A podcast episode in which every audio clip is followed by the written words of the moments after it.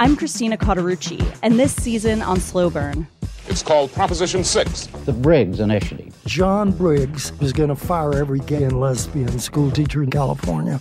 With so much at stake, young people became activists. We can't let this happen in California. And activists became leaders. My name is Harvey Milk, and I'm here to recruit you. Slow Burn, Season 9 Gays Against Briggs. Out now, wherever you listen. This is a CBC podcast.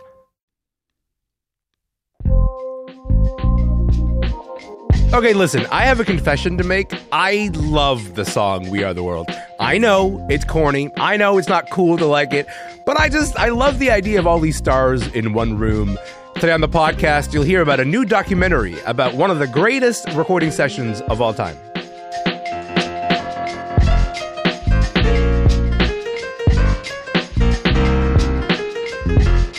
I'm Elamin Abdul Mahmoud. This is Commotion.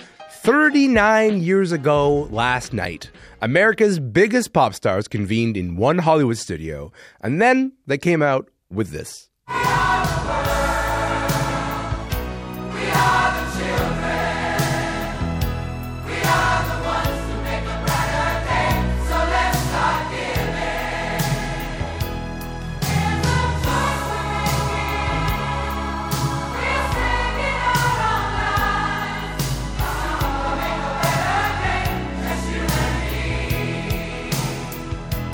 I get it. I get I get that I'm not supposed to like this song, but I don't have that in me. I don't have the muscle that goes, "No, this is too corny. You should hate this." I don't have that. There's arguably no song that better captures the 80s than We Are the World. It's this all-star charity. Come on. This is Bob Dylan we're talking about.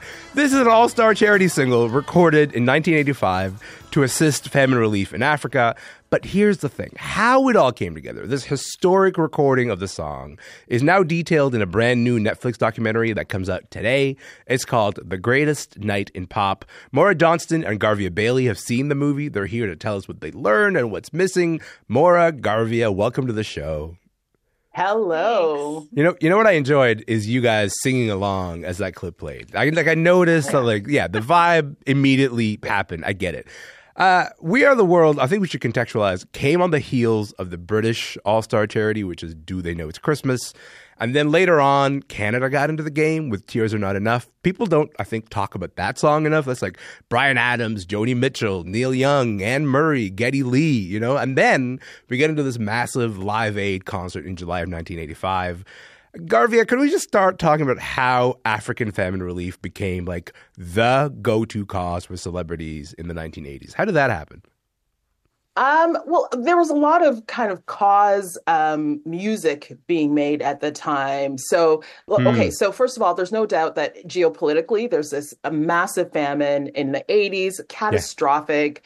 Yeah. Um, and it had been going on for actually quite a, quite a while before We Are the World came came to be. So uh, it raged to the point where it could not be ignored by the American public writ large. Hmm. So in the in the pop music world, an industry was kind of you know, in the early 70s, the industry was kind of teetering on the brink of collapse in pop music. You know, mm. disco had exploded, was over, all of that stuff was happening. But then there was this massive influx of incredible musicians. We had Michael Jackson coming out and Lionel Richie and Bruce Springsteen. Everyone was like flying super high. Yeah. Um, and so there was just like this attitude that music had been saved, that people were interested in music again. Yeah. And so why not bring all all of these things together. I mean, the hippies had Dylan and they had Vietnam to rally around, right? Yes. Um, the civil rights movement had jazz and soul music. They rallied around that.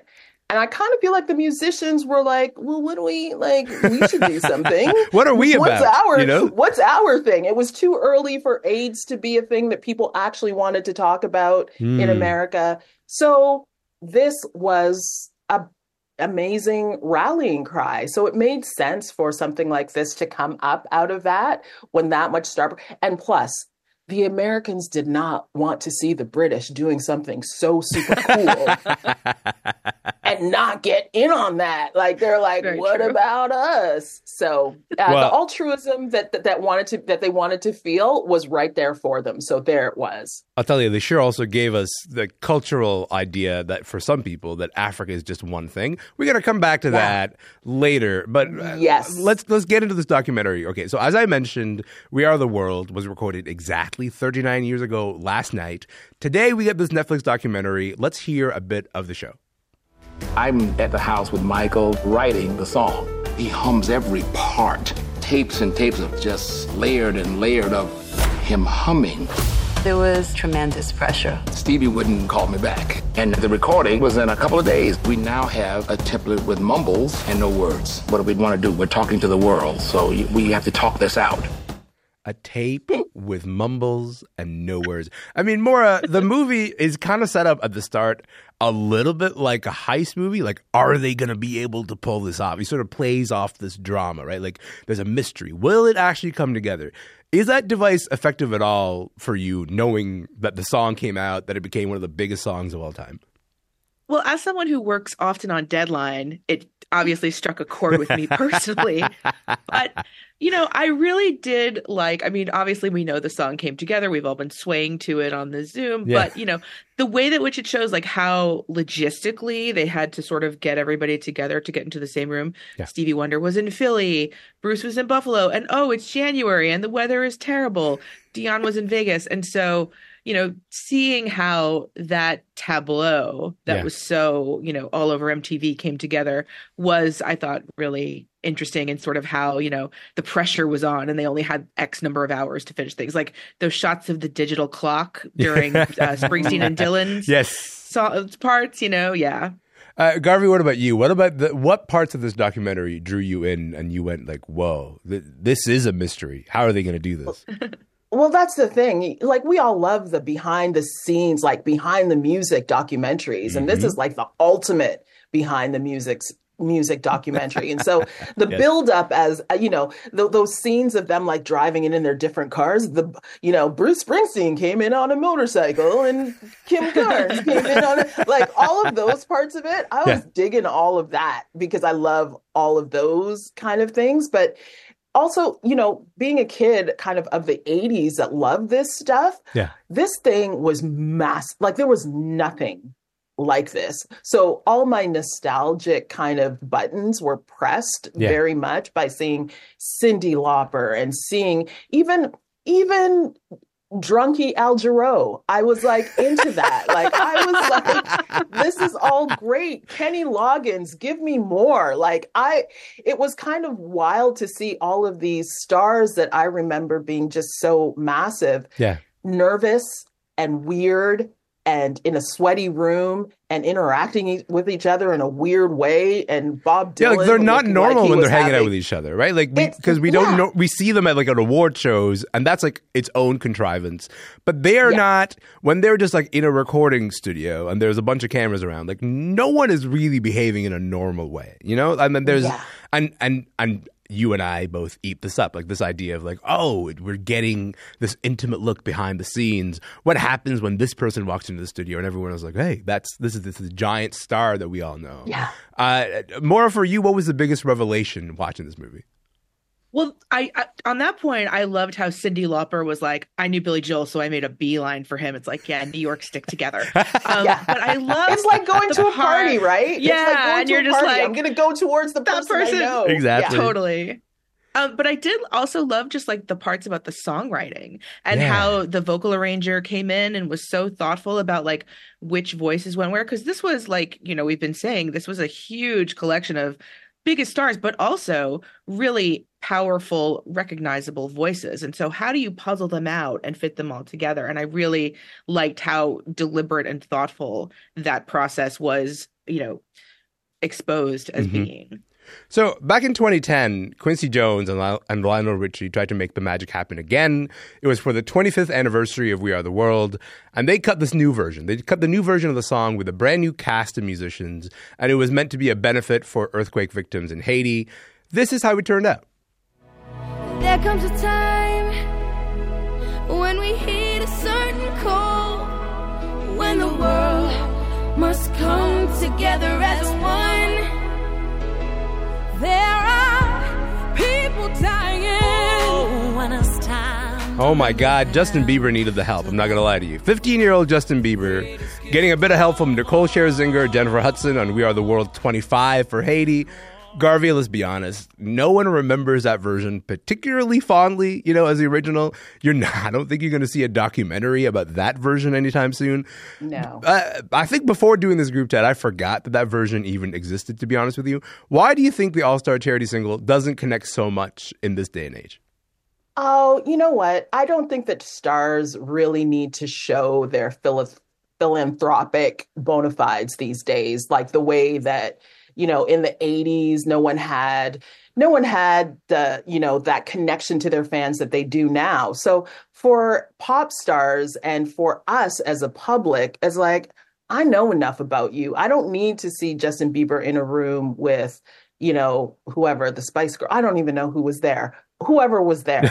Um there was a lot of them too. There was like 85 people, and there were like a lot of has-beens and D-list folks that that were in that room for that. So it was a bit to me. It felt like a, it felt like something that wasn't needed at that time. Yeah. If I need to give to Haiti, I know how to get to give give to Haiti. When this came out, I know exactly what I need. I don't need to be led by my nose as a fan by like this this grouping Yeah. um like uh, as a fan i can just hop on twitter i can hop on ig and i know how justin bieber is feeling about this or Right. i know how you know what i mean like Yeah. i don't need this this so um I- know where my money needed to go i didn't need to hear that Yeah. to to have that be and the slapdash nature of the thing that happened in the 80s that is one spati- particular magical moment Yeah. this felt like such a contrived like we're so our noses are so hip to anything that's contrived and non-authentic Agreed. and i think that that's part of it you know So, Maura, what about you? Where, where, where are you at on this? Yeah, I mean, I, I think Garvia makes a lot of good points. I also, you know, this wasn't the first attempt to sort of rekindle the We Are the World flame. There were the covers of What's Going On in the early 2000s that Yes. were, oh. I think, in response to 9 11, and obviously all the telethons. And I feel like also, you know, there's so much more knowledge now just as a base about how many problems there are out there that everybody kind of has their own thing that they really are passionate about. Sure. Also, I felt like, you know, you were talking about the lineup of that We Are the World and it reading it, it really did feel like a sort of exercise in corporate synergy. So maybe like instead of the Quincy Jones check your egos at the door sign, it should be check your corporate goals for Q4 or whatever at the goal at the door. Uh, so let's just get back to this documentary. Let's get back to um, the greatest night in pop.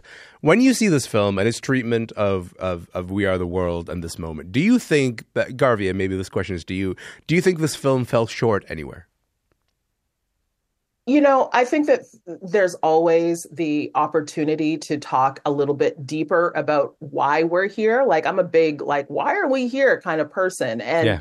um and it- true to that, I love pop stars just because they're pop stars. I also if we have the opportunity to hear a little bit more about where their heart is, where their philanthropic heart is, what Yeah. they were thinking about Ethiopia at the time, how this connected to the work that they've continued to do. Maybe I would have, you know, maybe I would have dug that a little bit more, but to be honest, like it is what it is. Like this is the this was a, a stroke of an ego putting this Sure. documentary together. It was nothing more than that. Let's reclaim some of the glory of what this thing was. And like, if it's not an ego boost, I don't know what it is. So uh, I'm very aware that that's that's what this is, and it and it, it shouldn't be or couldn't be more than that. Do you know what I mean? Like, I- I, like, I think if we still- got deeper into geopolitics or whatever, I Yeah. think we'd be Yeah. going off on a on a tangent that maybe I don't want to hear Cyndi Lauper talk about the geopolitics of Ethiopia and communism and whatever. You know, like I don't I don't know if I need that.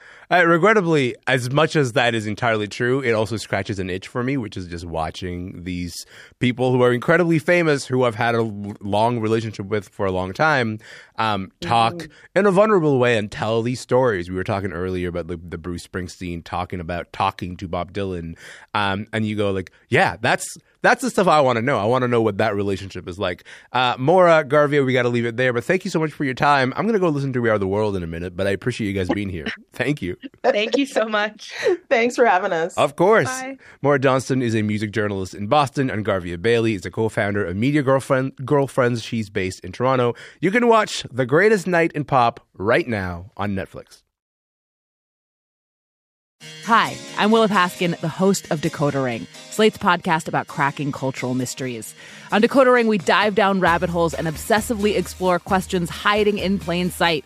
Like, why has slow dancing gone out of style? And when did we all become obsessed with hydration? And where did the word mullet, you know, to describe a hairstyle, come from? That's Decoder Ring, named one of the best podcasts of 2023 by the New York Times. Listen to new episodes every two weeks and make sure to follow us so you never miss one.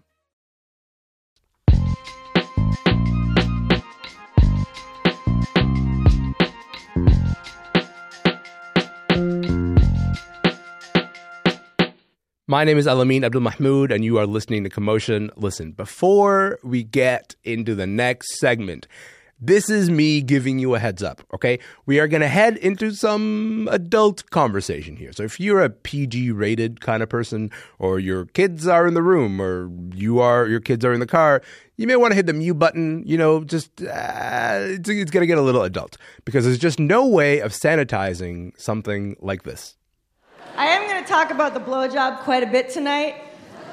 to the point of tedium, said one early critic.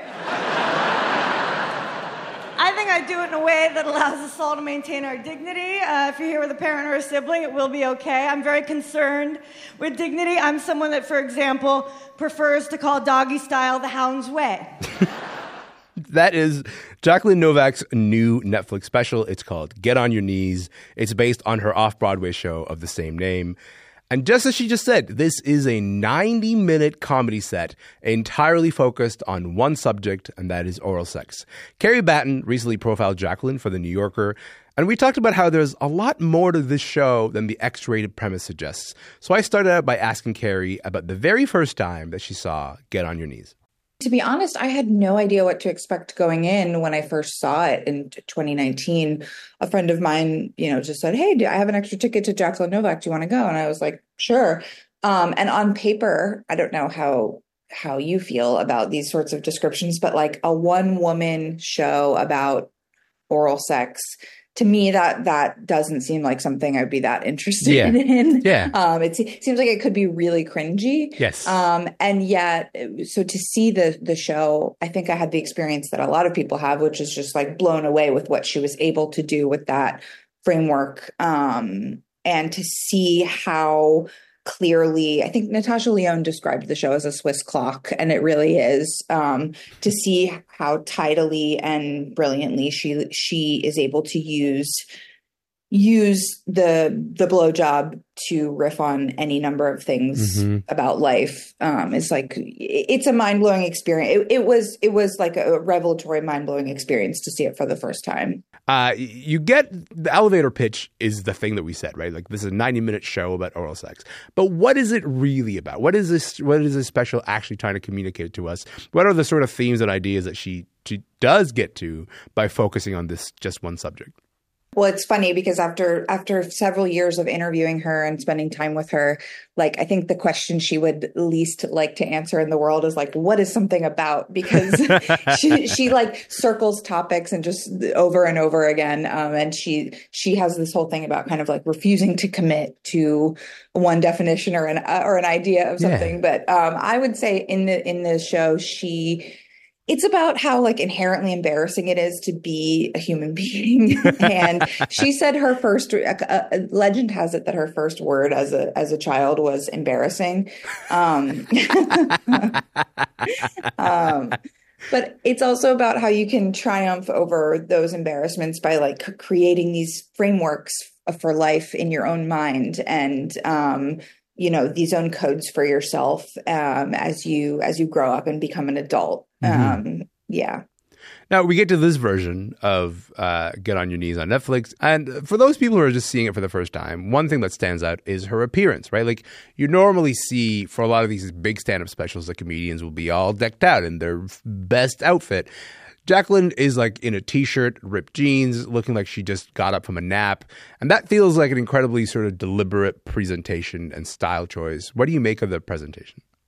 I think it's it, it is very deliberate and um you know the show is about sex and she chose she chooses to present herself in a way that is sort of desexualized. Um so that you're really living you're not she's not doing any of this vampy sort of like raunchy female comic Yeah. stuff um or you know she's not dolled up she is really forcing the audience to live in her, her telling of her own sexuality as opposed to the like physical representation of it Mm-hmm. I want to play another clip from the show. This is Jacqueline describing the moment when she was about to perform oral sex on her boyfriend from the very first time, but backing out in the last moment. I see no way through. And so I don't know what to do, so I just start backing my way. You know, just back up the torso. I mean, as humbly and feebly as I had gone. And I, I get back to the face, and I was like, I want to do something. I mean, so I take a deep breath and relax, because that's the thing. You relax, and the answer's supposed to appear. And for once, it did. My virginity, I gave it to him. So this is a show where Jacqueline talks about the embarrassing, at times uncomfortable aspects of being intimate with a partner, maybe doing things for them that you don't really want to do or you're not really sure that you want to do. But Jacqueline has said that she doesn't want audiences to view the show through a Me Too lens. Why is that distinction important to her, do you think? At the time she was first starting to workshop the show in 2018 and 2019 we were really fresh on that in that trump era um, me too moment and i think she's like constitutionally averse to doing anything that seems too easy or too cliche that i Mm. think for to be a cliche would would be like the worst fate for her and so Yeah. It it would just be too simple to to to make a show about the blowjob that you know played into all of these ideas that people were glomming onto at the time um, about about female sexuality and and empowerment. And I think um, her approach was was it's very subtly um, risque or, or it's very subtly like daring in the way it approaches you know female sexuality because there's this one joke where she's attempting to give a blowjob and um she's having such a hard time with it that she you know she sort of the only way she can get it done is by dissociating and she Hmm. imagines herself as like a little girl staring out the window or like watching the TV and changing the channel Yeah. and she she says i know this is not i know that sounds like dissociation and it's not that's not that's a taboo way to to think about fe- ha- female sexuality but it worked for me so um you know and um i think there's a lot of truth in that Mm-hmm. This is a thing that I don't get, Carrie. Is that like I turned on Netflix and then Jacqueline Novak's special was under the stand up tab, you know, in Netflix. And I was like, I'm not sure that the thing that I'm watching is easily quantifiable as stand up. Over the past decade or so, we've seen a number of comedians or, or comic actors do these one person shows, right? Like Get on Your Knees really blurs that line between stand up comedy and long form storytelling. You had Phoebe Waller Bridge with the original stage version of Fleabag. Um, Hannah Gadsby's Nanette comes into comes to mind. Uh, what is the state of comedy? Tell us about the state of comedy and what it says right now. Is it a coincidence that it's happening all the time? It's happening at this moment when streaming services are where you get typically our comedy specials. That we're seeing this kind of rise of of one person shows. Yeah, I think I think um, the streaming universe, in particular Netflix, has totally changed what stand up can and and will be. Yeah. Um, and I think that uh, you know you, you can once something has been sort of perfected and automated and alg- algorithmically optimized as it has been by Netflix, Yeah. then you start to see like people really intensely trying to subvert that form. And I think that's kind of what we're experiencing now. Although I think Jacqueline's specials is a little bit separate from that. Hers Mhm. is hers is um I think it's a, a little bit of a piece of theater, a little bit of a piece of performance art, a little bit of long form literary storytelling. Yeah. Um, but with the the one person shows, I think people are are doing everything that they can to kind of differentiate themselves from a sort of like row of thumbnails on a streaming yeah. service and like a one hour exact special like joke or setup punchline setup punchline um, structure like i think you would even notice um, you know over the last five to ten years these comics hiring big name directors and applying yeah. all of these all of these arty kind of um, more abstract cinematic filmic um, touches to to the the the stand up special. Yeah. Uh, that that reminds me of uh, like the Chris Rock special from a few years ago, the one about his divorce that was directed mm-hmm. by Bo Burnham. I was sort of watching that. I was like, this isn't really like I've seen a billion hours worth of Chris Rock stand up special. This doesn't fit into that category. There's something else that is happening here that looks a bit more theatrical, a bit more like a like a like a one man show than it does, and that that it does a normal sort of Chris Rock stand up special. And I guess in one sense, it gives me hope that Netflix can become a way to broaden our definition or understanding of comedy. Is that is that maybe the takeaway that we can sort of expect Netflix to broaden audiences for these types of shows? You think? I hope so, and I think it's really heartening that at the end of the day, someone like Jacqueline was allowed to put out a ninety minute special yeah. as opposed to a one hour special because I think the data would reveal that a 58 minute special is always necessarily going to perform better than an hour and 36 minute special um, in, in terms of the, the, the, clicks and the, the viewing. Yeah. Um, so, so I would hope that something like this, along with several other, other pieces would, you know, show that eh, maybe Netflix is not just just sticking to what the algorithm tells it it will be successful and that there is room for for disrupting the form here. I love this. I love everything about this. Carrie, thank you so much for your time. Thank you for being here, friend. Thank you, Elamin. It's so lovely to talk to you. Carrie Battan recently wrote about the comedian Jacqueline Novak for The New Yorker. By the way, you can watch Jacqueline's new special, Get on Your Knees, on Netflix right now.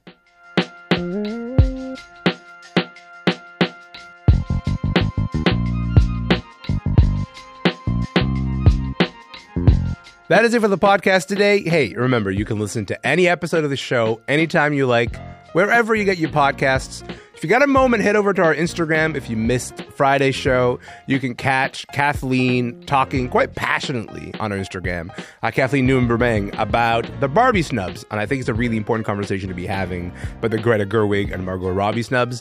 Uh, that is, uh, our Instagram is at Commotion CBC. My name is Elamin Abdul Mahmoud. I'm going to be here tomorrow. I'd love to see you then.